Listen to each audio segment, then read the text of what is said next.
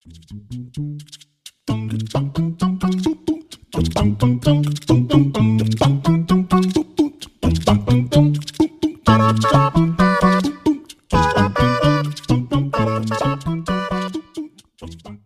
všechny vás zdravím a vítám vás u nové epizody podcastu Psychozápisník.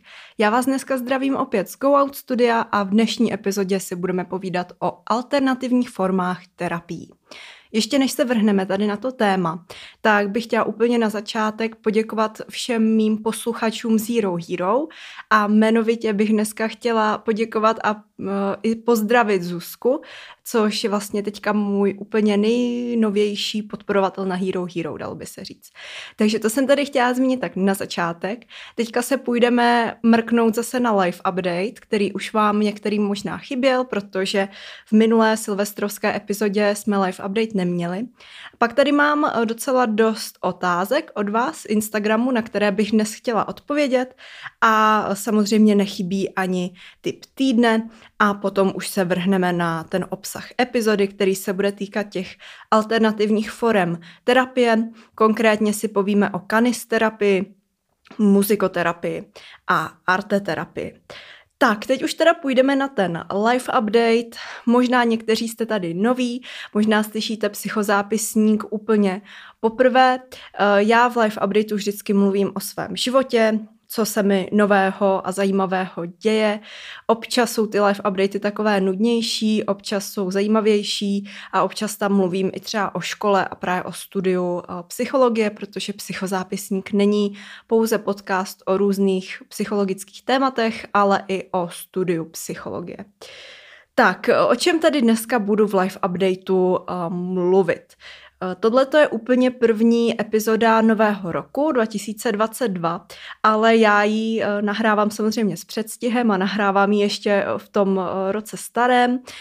Takže bych vám tady chtěla povědět o tom, co jsem dělala přes Vánoce a přes svátky, protože jsem teďka vlastně měla takovou pauzičku v nahrávání. Jsem teďka ve studiu, ve studiu po dvou týdnech, protože jsem si předpřipravila nějaké epizody dopředu, což jste mohli slyšet právě v té minulé epizodě.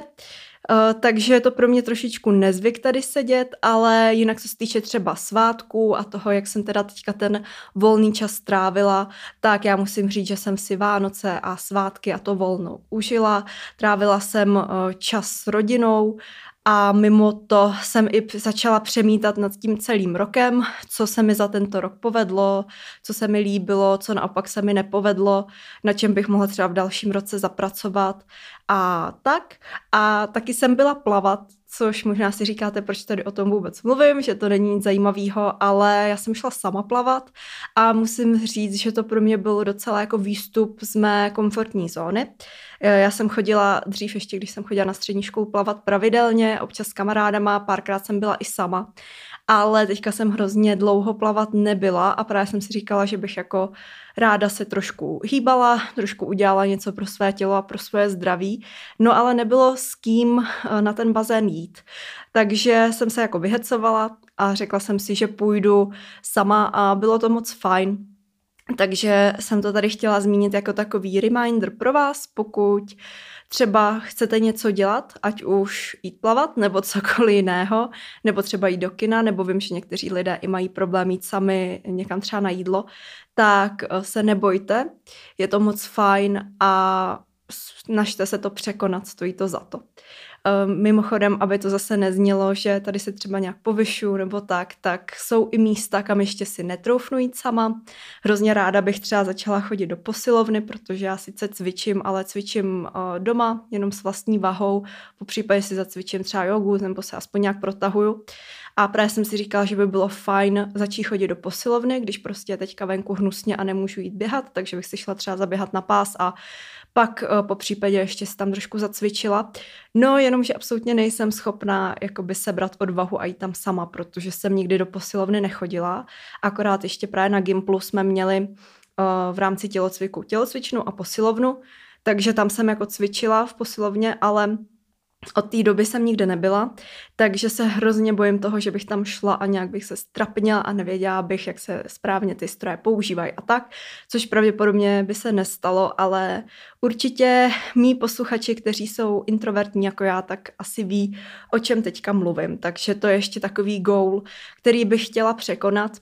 No a taky teďka za ty poslední dva týdny jsem měla víc eh, času věnovat se sama sobě, takže jsem hodně četla, koukala jsem na seriály, eh, samozřejmě jsem dělala i nějaké věci do školy a tak, ale snažila jsem se odpočívat a chtěla bych tady mluvit o jedné takové věci, vy určitě víte, že já ráda poslouchám eh, podcast Fashion Session a já jsem teďka koukala na Instagram eh, jedné z tvůrkyň tohohle podcastu, Natálky Pažické a já už si přesně nejsem jistá, jestli to bylo storíčko nebo příspěvek nebo nějaký výběr storíček, ale narazila jsem tam na takové dvě, řekla bych, zajímavé myšlenky, o kterých bych tady chtěla ještě v rámci live updateu trošičku mluvit. A e, týkalo se to právě Vánoc a obdarovávání se, kupování dárků a Uh, už přesně nevím právě, co v tom příspěvku nebo storičku bylo, ale vím, že se to týkalo toho, uh, že je to takové zvláštní, že máme jako potřebu ostatním dávat dárky nebo si nějaké jako věci přát,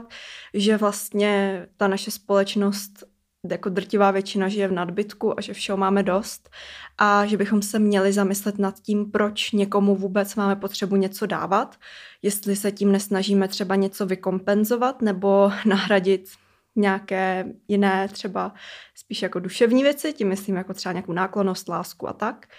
Nebo to, že třeba s tím člověkem netrávíme tolik času, tak se to snažíme jak kdyby zalepit tím dárkem a zároveň i třeba proč my máme potřebu kupovat si pořád nové věci nebo dostávat nové věci a uh, my samozřejmě třeba na Vánoce si dárky dáváme doma.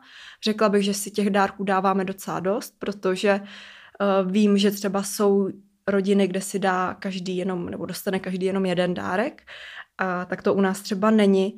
A jako nechci říkat, že ty Vánoce jsou jenom o dárcích, to určitě ne, ale minimálně třeba, když jsem byla malá, tak jsem to tak vyloženě jako vnímala a myslím, že i na těch jiných členech mojí rodiny bylo vidět jako to štěstí nebo ta radost z těch dárků.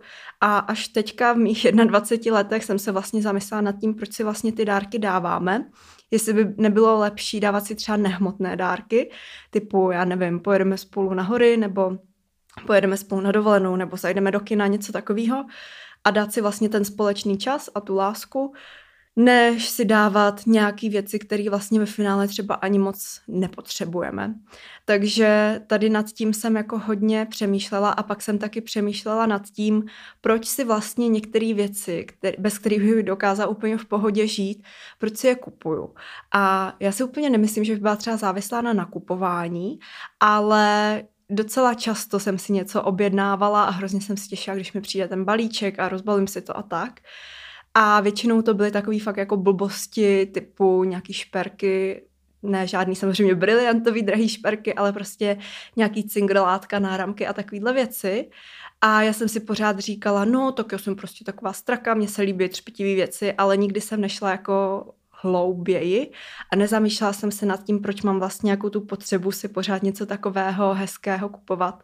A teďka jsem nad tím právě po svátcích přemýšlela a docela mě překvapilo, k čemu jsem se dostala.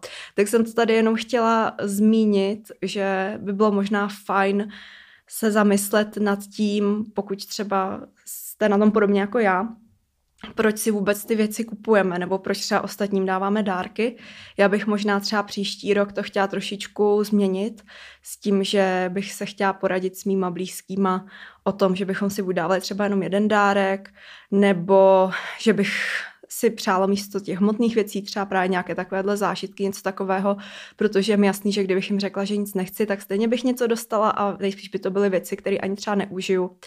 Takže bych se nad tím chtěla trošičku zamyslet a příští rok ty svátky eh, v rámci těch dárků řešit nějak jinak.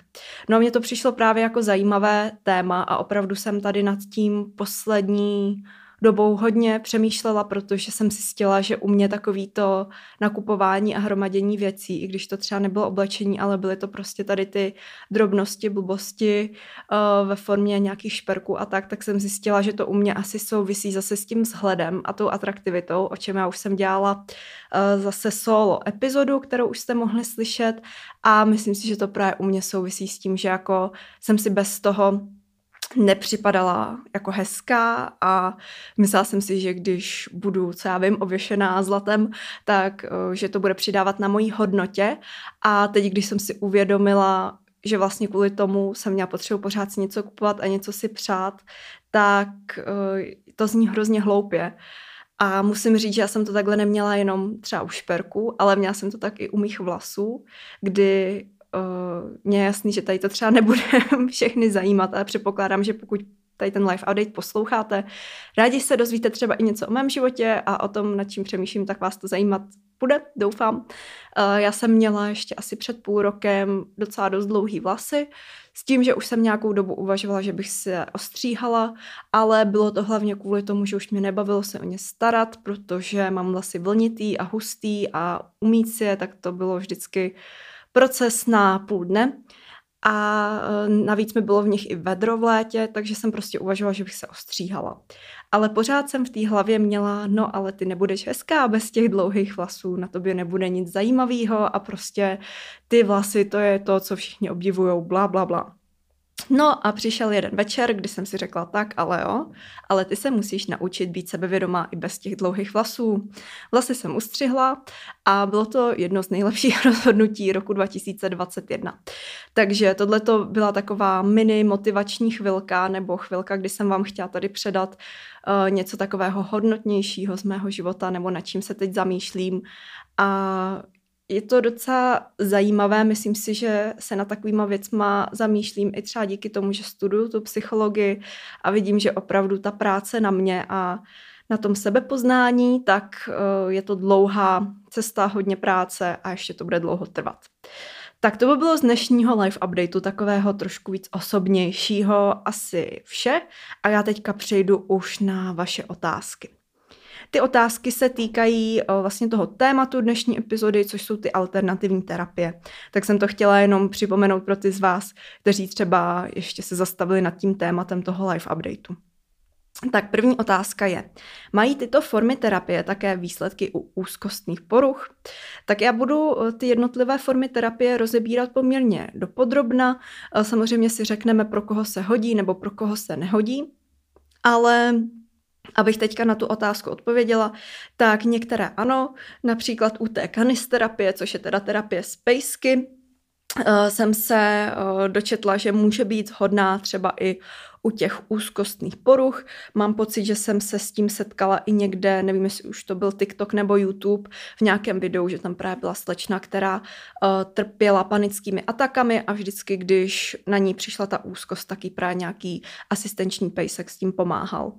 Ale jinak, co se týče těch úzkostných poruch, tak uh, co jsem se zatím dozvěděla, tak se proto nejvíc osvědčilo KBT, nebo teda kognitivně behaviorální terapie, s tím, že ale pokud třeba trpíte nějakou úzkostnou poruchou a docházíte na KBT, tak samozřejmě se to dá i kombinovat eh, s nějakou další formou terapie, ať už tady tou alternativní nebo i nějakou klasičtější. Tak, pak je tady další otázka, jaká terapie je z tvého pohledu nejlepší. Tak já nedokážu říct nebo zmínit, vyjmenovat jednu uh, formu terapie, která by byla podle mě úplně nejlepší, protože záleží jak na co, jak na jaký problém a tak jak pro koho. Protože pokud uvedu zase ten příklad, o kterém jsme se bavili před chvílí, pokud máte úzkosti nebo úzkostnou poruchu, bude pro vás hodnější jiná forma terapie, než pokud máte problémy s malým sebevědomím a chcete na sobě pracovat. Eh, zároveň i každý jsme jiný, každý máme trochu jinou povahu a proto někomu bude vyhovovat spíš třeba KBT, někomu spíš třeba psychoanalýza. Eh, zkrátka každému vyhovuje jiná ta forma terapie a zároveň i jiný ten psycholog. Takže opravdu nedokážu říct, jaká ta terapie je z mého pohledu nejlepší. Musela by tam být vyloženě jako ta zakázka nebo prostě ten příklad toho, s čím ten člověk chce na tu terapii chodit. Ale pokud by ta otázka zněla, jaká terapie je z mého pohledu mě jako nejbližší nebo které já bych se chtěla věnovat, tak je to to KBT, což už jsem tady několikrát zmiňovala. Mně se na tom líbí, že je to vědecky ověřený, čerpá to prostě z vědeckých poznatků a zároveň je to takový moderní směr a čerpá to i z dalších třeba terapeutických uh, směrů, pokud se nějaká metoda nebo technika ověří. Takže to mě je na tom sympatické a tomu bych se chtěla já věnovat. Další otázka zní, pro koho můžou být alternativní formy terapie vhodné? eh, určitě ty alternativní formy terapie můžou být hodné pro ty, u kterých třeba nezabírá nebo nejsou takové výsledky při té standardní formě terapie, ať už to je psychoanalýza, Rogersovská psychoterapie, KBT, ale ty alternativní formy mohou být hodné i pro další lidi, ať už pro ty, kteří mají nějaké fyzické nebo psychické obtíže. O tom já si zase rozpovídám víc u těch jednotlivých forem terapií. Další otázka, jak tyto alternativní terapie vznikaly. Tak já začnu tou uh, muzikoterapií, kdy nová koncepce muzikoterapie se objevila koncem 17. století a to pod názvem játromuzika a vycházela z představy vibrací způsobovaných hudbou, které z nemocného těla uh, podle této teorie vypuzovaly jedovaté látky. A za nejpřínosnější se považoval rytmus a proto byly komponovány speciální léčebné skladby tanečního charakteru. Takže ta muzikoterapie uh, začala vznikat vznikat už před nějakou dobou. Není to nějaká modernější forma, dalo by se říct. Samozřejmě to, o čem jsem tady teďka mluvila, tak eh, si to nepředstavujte jako tu muzikoterapii, kterou vám tady dnes představím. Eh, ta je trošku na jiné bázi, ale opravdu ty kořeny sahají eh, hluboko do historie. Pak tady mám arteterapii a jako terapeutická metoda se arteterapie začala cíleně využívat ve 30. až 40. letech 20. století v návaznosti na rozvoj psychoanalýzy a dalších psychoterapeutických směrů a v České republice se arteterapie využívala od 50. let, takže jak jste mohli slyšet, tak to už je o něco modernější. No a pak tady mám ještě tu kanisterapii a ta se stala v roce 1993, respektive ji v roce 1993 založila nebo s ní přišla Jiřina Lacinová, která byla současně ve združení Filia a byla tam průkopníkem a osvětovým pracovníkem právě v tomto oboru v oboru té kanisterapie a právě doktorka Lacinová vytvořila první metodiku léčebných kontaktů handicapovaných dětí se s psy a v roce 1995 ji představila na ženevské konferenci. Takže jak jste mohli slyšet, tak ta kanisterapie je jednou z těch modernějších forem alternativní terapie. Tak pak tady je takový spíš taková spíš prosba než dotaz. Můžeš představit gestalt terapii a sportovní psychologii? Díky. Uh, tak o gestalt terapii tady něco málo povím, nebudu se jí teda věnovat v epizodě, protože ji nepovažuji za alternativní formu uh, psychoterapie nebo terapie. Uh, vy možná víte, že já mám tady takovou minisérii, ve které rozebírám právě různé psychoterapeutické směry. Už jsem se věnovala KBT a Rogersovské psychoterapii a v budoucnu se určitě můžete těšit právě třeba na psychoanalýzu nebo gestalt terapii. A o sportovní psychologii já už jsem dělala dokonce celou epizodu, takže pokud vás to zajímá, běžte si ji pustit. A já tady teďka řeknu, co to je ta gestalt uh, terapie, takovou krátkou definici, abych aspoň trošku odpověděla na tuto otázku. Tak gestalt terapie je humanistický, prožitkový a psychosomatický směr v psychoterapii. Osoby jsou představovány jako otevřené systémy provázané se svým okolím. Cílem je u osob dosáhnout sjednocení těla, pocitů a rozumu. Vyrovnanost osobnosti nastává, když vnější projevy, ať už je to vyjadřování, chování, vzhled nebo činy, souhlasí s vnitřními pocity. Eh, konkrétně se jedná o podvědomí a jeho projevy jako třeba emoce, pohnutky a pudy. Tak eh, pak tady mám ještě eh, poslední dotaz, nebo možná spíš prozbu, a ten zní, rozebrala bys prosím psychedelickou terapii, Tak tady na to téma už také vznikla epizoda, konkrétně se ta epizoda jmenuje Využití LSD v terapii. A já jsem zatím úplně nenarazila na další zdroj, ze kterého bych mohla čerpat nějaké nové informace, takže pokud vás tohleto zajímá, tak si běžte tu epizodku poslechnout a po případě, pokud třeba máte nějaký další zdroj nebo další knihu, kterou jsem v té epizodě nezmiňovala, ze které jsem nečerpala, tak budu moc ráda, když mi dáte uh, vědět a já bych třeba tady na tu uh, epizodu navázala a věnovala se dál té psycho- psychedelické terapii. Tak, to by byly všechny vaše otázky, které jste mi podkládali na Instagram podcastu, který se mimochodem jmenuje psychotečka zápisník. Pokud tam podcast ještě nesledujete, tak se běžte určitě mrknout. A já tady mám pro vás ještě tip týdne. Tentokrát uh, tady mám hned několik typů a jsou to typy od jednoho mého posluchače, takže za ně moc děkuju a tímto způsobem zdravím a zároveň bych vás chtěla i uh, takhle vyzvat, pokud máte nějaký tip na podcast, na YouTubeový kanál, na film, na seriál, na knihu, a ať už s psychologickou tématikou nebo i bez psychologické tématiky, zkrátka něco, co vás baví, nebo třeba co vy sami tvoříte, určitě mi můžete dát vědět třeba na Instagram nebo na e-mail a já tady ráda ten váš tip zveřejním. No a dneska bych vám tady chtěla doporučit jeden podcast, který se jmenuje Hovory o duši.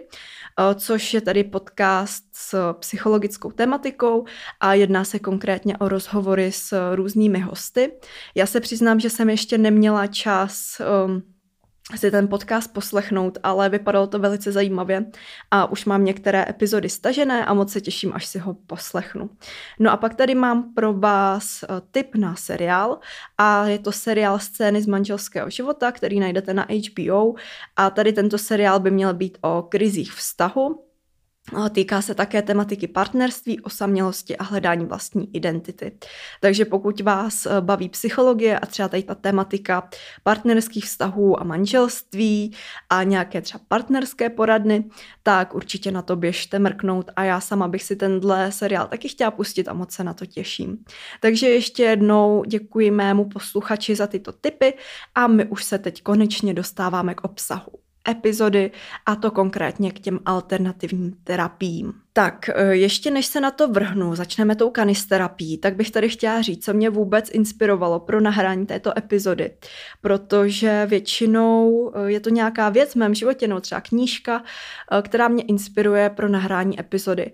A tentokrát to byla konkrétně jedna hodina v rámci tréninku komunikačních dovedností, což byl předmět, který já jsem teďka měla tento semestr. A my jsme v rámci té hodiny měli vymýšlet návrh nového předmětu, který by u nás na fakultě byl. A druhá skupinka přišla právě s návrhem předmětu eh, o alternativních eh, formách terapie, a konkrétně právě o kanisterapii a muzikoterapii a arteterapii a dalších. A já jsem se toho tak trošku chytila a říkala jsem si, že by bylo fajn tady na to téma udělat epizodu. Takže pokud čistě náhodou poslouchá eh, někdo ze školy, kdo se mnou chodil na tenhle předmět, tak moc děkuju eh, tady za váš nápad, trošku jsem ho vykradla, ale vzhledem k tomu, že ten předmět stejně eh, se nebude jako uskutečňovat, nebude na naší fakultě, byl to jenom návrh v rámci jednoho cvičení, tak vám za to moc děkuju a snad se nebudete zlobit, že o tom tady teďka budu mluvit.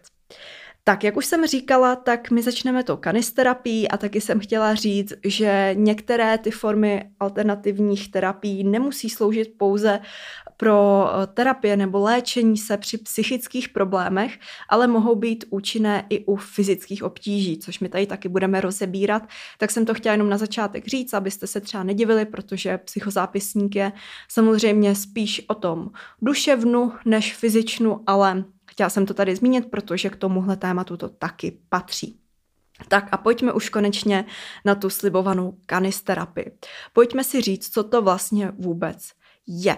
Mám tady pro vás takovou definici, která říká, že to je metoda pozitivního psychosociálního a fyziorehabilitačního působení na potřebné osoby prostřednictvím speciálně vedeného a cvičeného psa nebo feny, kdy tedy canis eh, latinsky znamená pes. Eh, tou kanisterapií se rozumí léčebný kontakt psa a člověka, kdy pes už svou přítomností dokáže vyvolat dobrou náladu všude tam, kde jí nedostatek. A o tom, eh, že úsměv léčí samozřejmě není pochyb, Ale uh, ta kanisterapie už dávno není jen o radosti, kterou ti psy lidem přináší, protože ta kanisterapie může mít i formu třeba individuální nebo kolektivní a může pomáhat i na vícero úrovních, než jenom tím, že někomu ta přítomnost toho pejska udělá uh, radost. Pro kanisterapii se využívá různých druhů plemen uh, s průkazem původu, ale i bez něj. No a pokud by vás uh, zajímalo, kdo se třeba v Česku té kanisterapii věnuje, po případě koho kontaktovat, pokud byste o tu kanisterapii měli zájem. Tak eh, v Česku se kanisterapii věnuje například společnost Pomocné tlapky, která se věnuje i výcviku asistenčních psů pro zdravotně postižené. A pomocné tlapky právě od roku 2001 poskytují kanisterapeutické služby a to pomocí více než 70 kanisterapeutů po celé republice. Pokud by vás třeba zajímalo, co to obnáší dělat tu kanisterapii nebo jaký musí mít ten eh, pejsek výcvik, tak to info najdete na jejich stránkách, které určitě najdete v popisku této epizody. A my si teďka povíme o té kanisterapii trošičku uh, víc. Ten kontakt s pejskem může představovat jak účinné rozptýlení pro lidi trpící psychickými poruchami, depresí, nebo i pro ty, kteří se cítí opuštěně. Uh, například v domovech pro seniory nebo v dětských domovech, kde ten pes je pro děti kamarádem a takovým tvorem, o kterého se musí starat a tak se lépe srovnají se ztrátou rodičů. Dále ta kanisterapie může probíhat i v ústavech pro mentálně a fyzicky postižené, kde ten pes tvoří součást rehabilitace, protože napomáhá pro cvičování některých částí těla. A třeba velmi významnou a úspěšnou metodou je takzvané polohování. A co to polohování je, tak to si hned řekneme.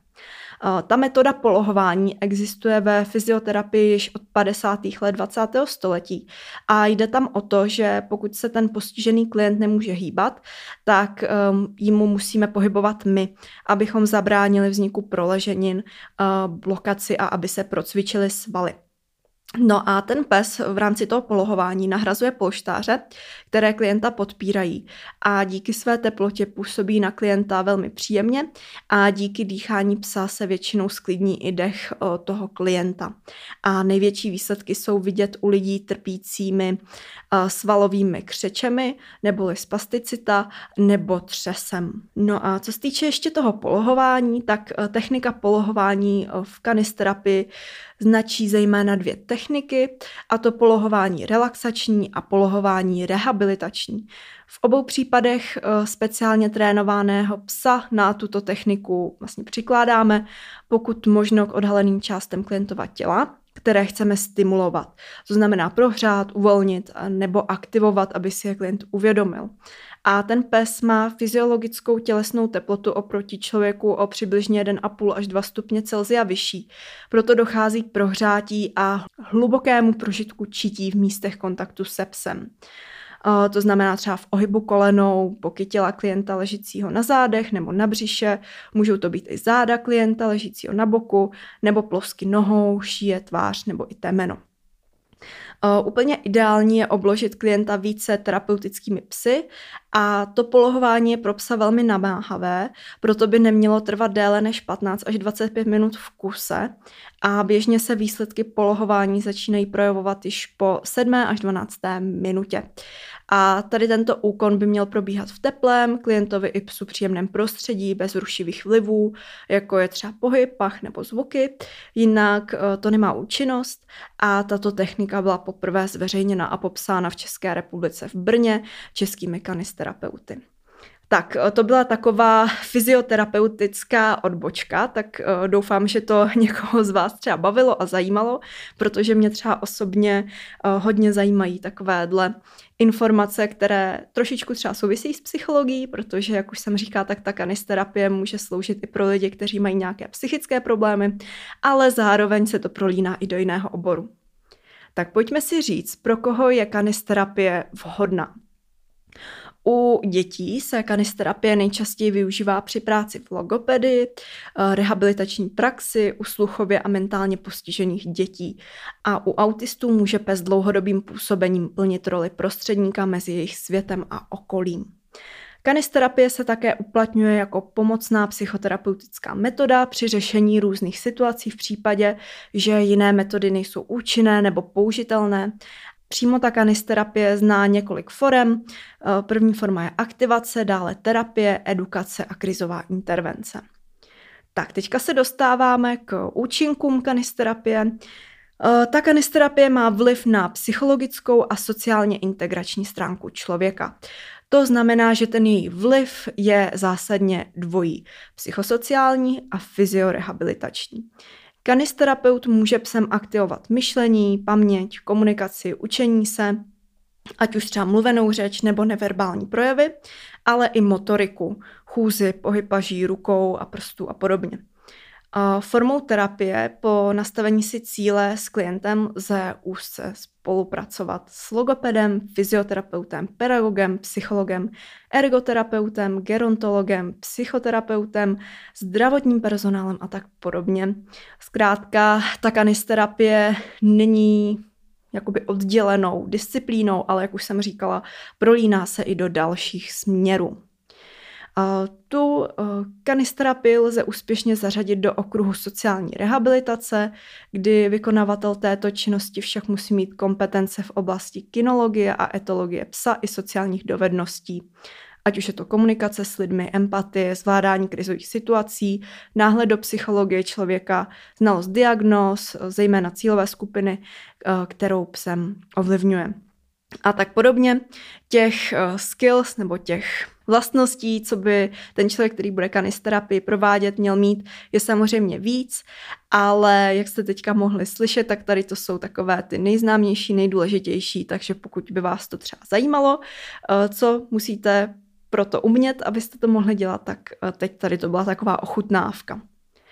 Tak, pojďme si ještě něco povědět o typech kanisterapie, protože my podle zaměření dělíme kanisterapii na aktivity za pomoci psa, kde se pomocí přirozeného kontaktu člověka a psa zaměřujeme na zlepšení kvality života klienta a obecnou aktivizaci a pak na terapii za pomoci psa, eh, která je cíleným kontaktem, kde nasměrování a úkoly určuje odborník, ať už fyzioterapeut, psycholog, speciální pedagog nebo i někdo další. A ta kanisterapie se tak stává podpůrnou metodou celkové rehabilitace klienta. No a pak tady máme ještě poslední typ kanisterapie a tady jde o vzdělávání za pomoci psů, kde pedagogové využívají pozitivní vliv psů na žáky se specifickými potřebami nebo jako součást zážitkové výuky. Tak my si tady ještě na závěr řekneme, eh, jak konkrétně kanisterapie léčí a pro koho je nejvhodnější. Tak ta kanisterapie rozvíjí hrubou a jemnou motoriku, podněcuje verbální i neverbální komunikaci, rozvíjí orientaci v prostoru a čase, pomáhá při nácviku koncentrace a paměti a rozvíjí sociální cítění, poznávání a citovou složku. No a pro koho je tedy nejvhodnější? Nejvhodnější výsledky třeba toho polohování sepsy jsou vidět u tělesně postižených, kteří trpí svalovými křečemi nebo třesem, stejného principu bylo ale s úspěchem využita u pacientů s nemocemi způsobující svalový třes, například u takové Parkinsonovy choroby. Ale jak už jsem zmiňovala v průběhu této epizody, tak ta kanisterapie je vhodná třeba i pro děti nebo pro děti s poruchou na autistickém spektru nebo třeba i pro lidi, kteří mají nějaké psychické problémy a nezabírá u nich ta klasická forma léčby nebo terapie. Tak pojďme si ještě povědět o arteterapii. Eh, společně s muzikoterapií, dramaterapií a pohybově taneční terapií se arteterapie řadí mezi umělecké eh, terapie. No a co to vlastně vůbec je? Pojďme si zase tady říct takovou definici. Arteterapie a artepsychoterapie jsou terapeutické obory, využívající výtvarnou tvorbu k podpoře zdraví, seberozvoje a růstu. Napomáhají překonat a integrovat psychické a zdravotní obtíže prostřednictvím výtvarného kreativního procesu v terapeutickém vztahu klient-výtvor arteterapeut. Arteterapie patří ke kreativním neverbálním terapiím a jako mezirezortní obor je využívána ve zdravotním a psychosociálním kontextu. Tak, aby jsme to teďka trošičku vysvětlili, tak Arteterapie je obor využívající výtvarný projev jako hlavní prostředek poznávání a ovlivňování lidské psychiky ve směru redukce psychických či psychosomatických obtíží a redukce konfliktů v mezilidských vztazích. Ty výtvarné tvořivé aktivity mají podporovat zdraví a podpořit léčení a ve všech těchto rovinách je arteterapie postupem léčebným. Kromě toho jsou arteterapeutické aktivity využitelné v primární, sekundární a terciální prevenci i v následné péči v oblasti zdravotnictví, sociální péče, výchovy a vzdělávání u dětí i dospělých. A vzhledem k šíři možného a užitečného využití a prolínání jednotlivých oblastí je proto důležité zachovat průřezový mezioborový charakter povolání. Ta arteterapie se může uplatnit v systematickém přístupu, kdy využití výtvarné tvorby je hlavním prostředkem terapeutického působení, nebo práce s výtvarnou tvorbou rozšiřuje a doplňuje různé terapeutické přístupy a tím podporuje a zesiluje účinek verbální a psychoterapie. Tak, možná vám to teďka znělo tak jako kostrbatě nebo složitě, moc odborně. Já myslím, že ta definice té arteterapie je v celku jednoduchá. Jde prostě o to, že klient vlastně pod dohledem nebo vedením toho arteterapeuta tvoří něco, ne, nevím, jestli mi říká umělecké dílo, zkrátka tvoří něco uh, rukama, ať už je to malování, kreslení, zkrátka nějaká výtvarná činnost, která dopomáhá k tomu procesu hojení nějakých těch psychických obtíží. Pro koho konkrétně se tohle hodí, tak to si taky povíme hned za chviličku. A může to být buď nějaká doprovodná forma léčby nebo terapie v nějaké té klasické, a nebo právě alternativa té klasické, pokud ta klasická eh, třeba nezabírá nebo není tak účinná. S tím, že ale samozřejmě tu arteterapii nemůže vést jenom tak někdo, měla by to být nějaká zaškolená osoba, eh, která zkrátka ví, co dělá. Není to jenom o tom, že si sednete a budete si kreslit. Eh, měl by tam být nějaký záměr, dejme tomu, a někdo, kdo vás v tom zkrátka vede, pomáhá a tak podobně. No a my obvykle rozlišujeme dva základní proudy arteterapie, a to terapie uměním, v níž se klade důraz na léčebný potenciál tvůrčí činnosti samotné a pracuje se tedy s procesem výtvarné tvorby, a pak art psychoterapie, kde výtvory a prožitky z procesu tvorby jsou dále psychoterapeuticky zpracovány. Proto právě by arteterapii neměly vést je, nebo neměl by to vést jenom tak někdo, ale měl by to vést někdo už jako zkušený a zaškolený. No, pak ještě dále podle toho, zda ty klienti sami tvoří, eh, nebo se pracuje s nějakými již vytvořenými materiály, rozeznáváme arteterapie expresivní a receptivní a ta forma arteterapie může být individuální a skupinová. Tak, pojďme si ještě povědět, co to jsou, nebo jaké jsou vlastně cíle té arteterapie. Ty arteterapeutické postupy jsou zacíleny na léčebné kognitivní, motivační a emocionální aspekty. Konkrétně třeba sebevyjádření, aktivizace, sebepoznání, osobnostní růst, podpora vývoje, změna stereotypů, zmírnění úzkosti, uvědomění, náhled, řešení problémů, odhalení nevědomého materiálu, katarze, zpracování konfliktů, podpora a rozvoj tvořivosti v rámci harmonizace osobnosti, adaptivnější zacházení s emocemi a kultivace obraných mechanismů. Cíle, jež si arteterapie klade, souvisejí na jedné straně s tím, z jakých pozic arteterapie vychází a na straně druhé ze situací a potřeb klientů či pacientů, s nimiž pracuje.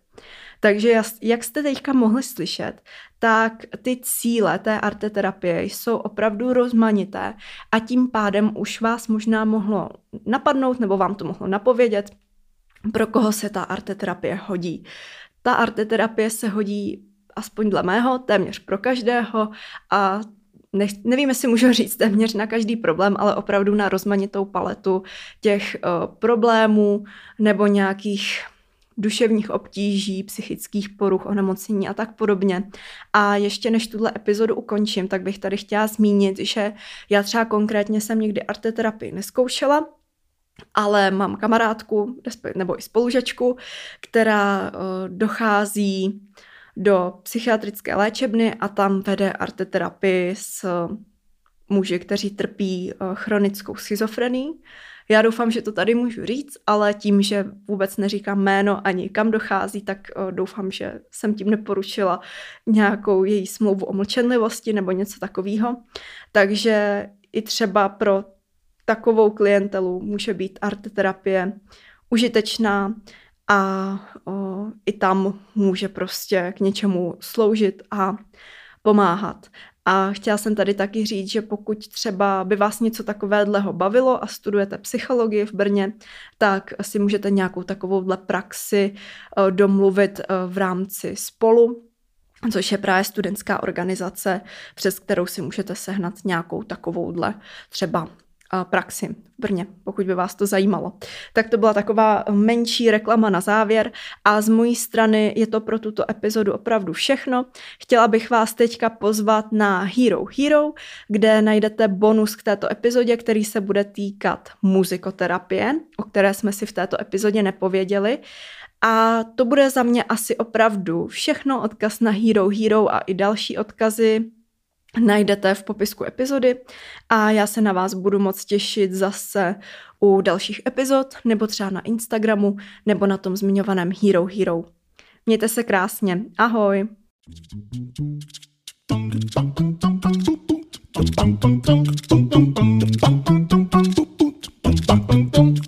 Ba-da-ba-ba